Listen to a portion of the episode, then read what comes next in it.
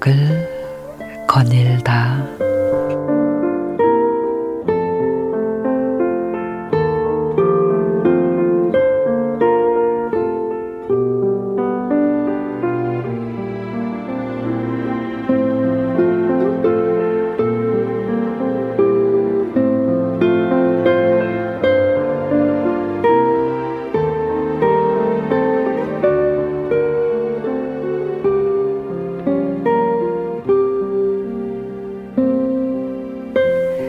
남편이 만원 지폐 한 장을 꺼내 아내의 손에 꼭 쥐어주었습니다.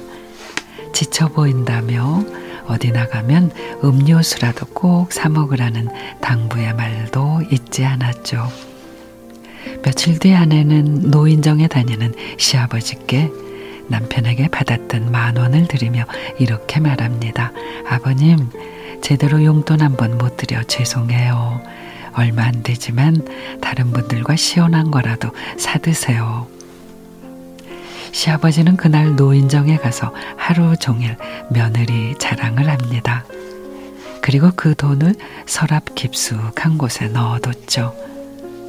그리고 명절날 손녀의 세배에 기분이 좋아진 할아버지는 서랍 속에 넣어뒀던 만 원을 꺼내 손녀에게 줍니다.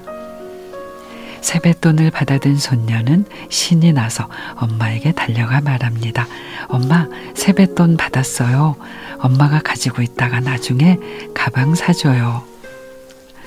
순간 엄마는 요즘 무척 힘들어하는 남편을 생각합니다. 아내는 쪽지와 함께 만 원을 남편 주머니에 넣어둡니다. 여보, 내일 뭐라도 사드세요.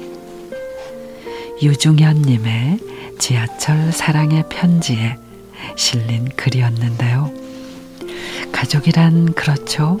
지지고 볶고 다시 안 볼 것처럼 싸워도 서로를 향한 마음을 멈출 수도 감출 수도 없는 그런 사이.